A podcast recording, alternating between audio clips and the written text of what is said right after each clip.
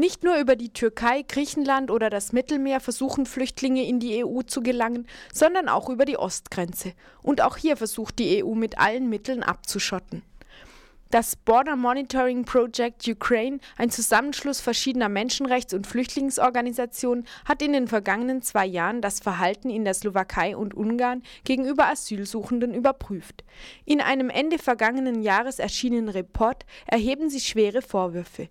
Hierzu sprachen wir mit Mark Speer, einem Mitarbeiter von Border Project Ukraine. Zunächst stellt er die Ergebnisse des Reports kurz vor. Wir haben eine Recherche gemacht an der Ostgrenze der Europäischen Union, was äh, ganz konkret bedeutet hat, dass wir Interviews mit Flüchtlingen in der Ukraine gemacht haben, die versucht haben, die Grenze zur Europäischen Union zu überschreiten, insbesondere nach Ungarn und in die Slowakei. Und unsere Rechercheergebnisse haben halt eben ganz klar gezeigt, dass es da zu einem permanenten Bruch internationalen Rechts kommt, und zwar dadurch, dass die Leute es zwar sehr oft schaffen, wirklich in die Slowakei oder nach Ungarn zu kommen, ihnen allerdings nicht ermöglicht wird, einen Asylantrag zu stellen, worauf sie ein Recht hätten, unter anderem nach der Genfer Flüchtlingskonvention, was dann eben zur Konsequenz hat, dass die Leute wieder in die Ukraine abgeschoben werden innerhalb kürzester Zeit und dort dann im Regelfall ein halbes Jahr inhaftiert werden und ja, dort keinen Zugang zu Rechtsanwälten haben, es auch keinen Gerichtsbeschluss gibt im Regelfalle der eine Inhaftierung begründet und was eben auch ein zentraler Punkt ist, überhaupt keinen Zugang zum Asylverfahren haben in der Ukraine. Es gibt zwar ein Asylsystem in der Ukraine, ähm, de facto funktioniert es aber nicht. Also beispielsweise wurden von August 2009 bis August 2010 Asylanträge nicht mal mehr bearbeitet. Das heißt konkret, es gibt Flüchtlinge, die es auf das Gebiet der Europäischen Union schaffen, also hier jetzt in dem Fall nach Ungarn oder in die Slowakei und dort dann eigentlich Anspruch hätten, einen Asylantrag zu stellen, der dann geprüft wird, aber ohne dass sie diesen stellen können, werden sie dann direkt umgehend zurück in die Ukraine gesandt. Genau. Die Leute haben ein Recht, einen Asylantrag zu stellen und der müsste dann eben auch erstmal geprüft werden. Das passiert aber de facto nicht und es passiert einfach darüber, dass die Border Guards in der Slowakei und in Ungarn einfach immer behaupten, die Leute hätten keinen Asylantrag gestellt. Und somit sind sie dann als illegale Migranten gelabelt, fallen unter das Rückübernahmeabkommen und werden im Regelfall innerhalb von 24 Stunden in die Ukraine zurückgeschoben.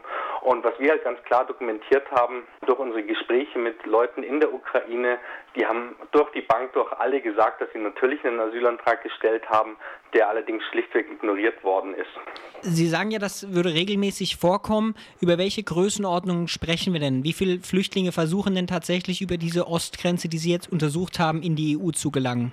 Also die Schätzungen belaufen sich auf äh, mehrere tausend jährlich, unter anderem von der IOM. Aber es liegt natürlich in der Natur der Sache bei clandestiner Migration, dass man das nie wirklich valide schätzen kann, weil natürlich auch ganz viele Leute das doch irgendwie schaffen und niemals registriert werden. Und was die offiziellen Zahlen der Rückführungen angeht, wird davon gesprochen, dass es 2009 aus der Slowakei 400 Leute waren und aus Ungarn 100 Leute. Wobei auch ich da dazu sagen muss, dass höchstwahrscheinlich da auch eine relativ hohe Dunkelziffer noch dabei ist, was also bedeutet, dass die Leute einfach sozusagen auf dem kurzen Dienstweg in die Ukraine abgeschoben werden, weil man sich halt kennt an der Grenze und ohne dass das jemals Eingang in offizielle Statistiken findet. Und dazu muss man natürlich dann auch noch die Leute rechnen, die auf ukrainischer Seite von den Border Guards geschnappt werden. Aus welchen Ländern stammen denn die Flüchtlinge, die über diese Ostgrenze versuchen, eben in die EU zu gelangen? Also was die Ukraine angeht, kann man drei Regionen ausmachen. Die erste Region wären die Bürgerkriegsregionen Somalia, Afghanistan und Somalia.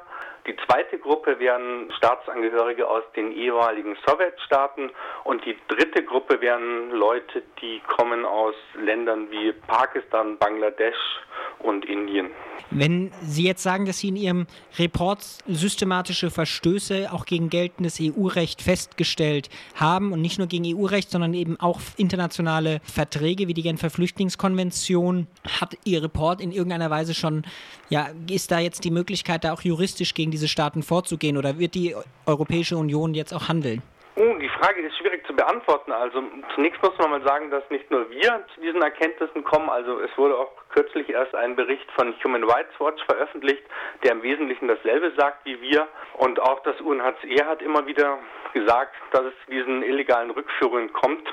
Aber ob sich durch diese Berichte wirklich was ändern wird, ist, ist natürlich schwer zu sagen. Wie gesagt, die Border Guards behaupten natürlich immer, dass die Leute keinen Asylantrag gestellt hätten und dadurch, dass es in diesen Situationen üblicherweise keine Zeugen gibt, also man ist halt eben alleine mit dem Border Guard in einem Raum, ist es natürlich schwierig, das wirklich hundertprozentig nachzuweisen.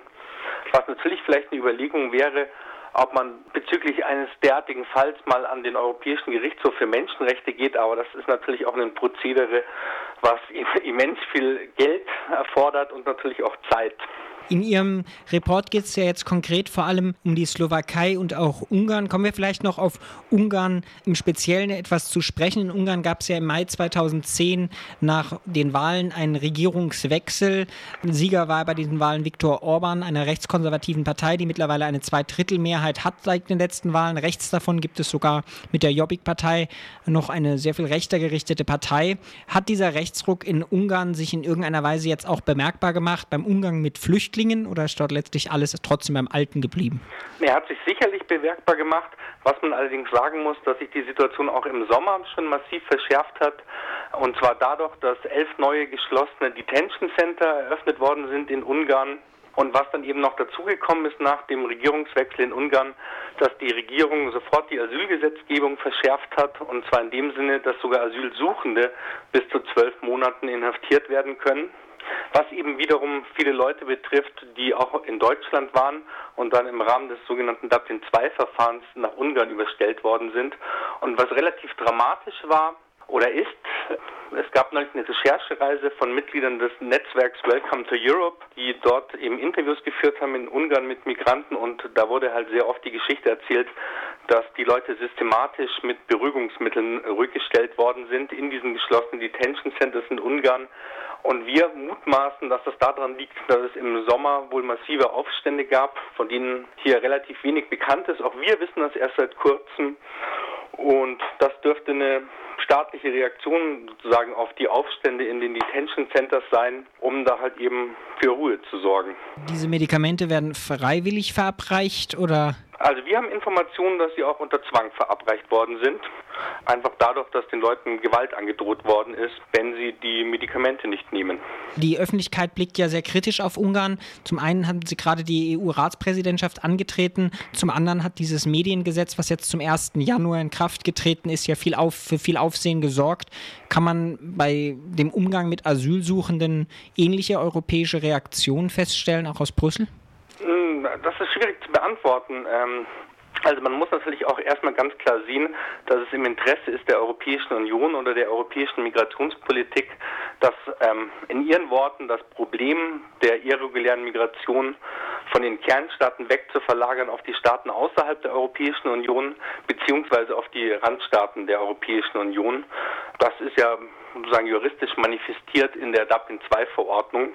Und soweit ist es immer ein bisschen die Frage, inwieweit die Europäische Union da wirklich Interesse hat an einer massiven Kritik weil ähm, das natürlich das ganze Dublin-2-System als Ganzes in Frage stellen würde, wie es ja jetzt äh, beispielsweise auch schon mit Griechenland passiert ist. Ja. In Ihrem Report sagen Sie, man müsste auch aufpassen, die Verantwortung jetzt nicht nur auf diese europäischen mhm. Randstaaten zu lenken, sondern durchaus auch an die Big Player. Sie erwähnen ja auch Deutschland eben. Können Sie da vielleicht mal die Forderungen zusammenfassen noch, die Sie dann jetzt auch an die Big Player wie Deutschland, aber auch an die Europäische Union im Gesamten stellen würden? Genau, also unsere Forderung ist ganz klar die Abschaffung des Dublin-II-Systems, was dann eben in der Konsequenz bedeuten würde, dass Migranten das uneingeschränkte Recht haben, in einem Staat ihrer Wahl einen Asylantrag zu stellen, weil es führt ja jetzt auch gerade zu den absurden Situationen, dass Leute gezwungenermaßen beispielsweise in Ungarn oder in Griechenland einen Asylantrag stellen müssen, obwohl sie beispielsweise Verwandte in Deutschland haben, wo sie auch sofort wohnen könnten,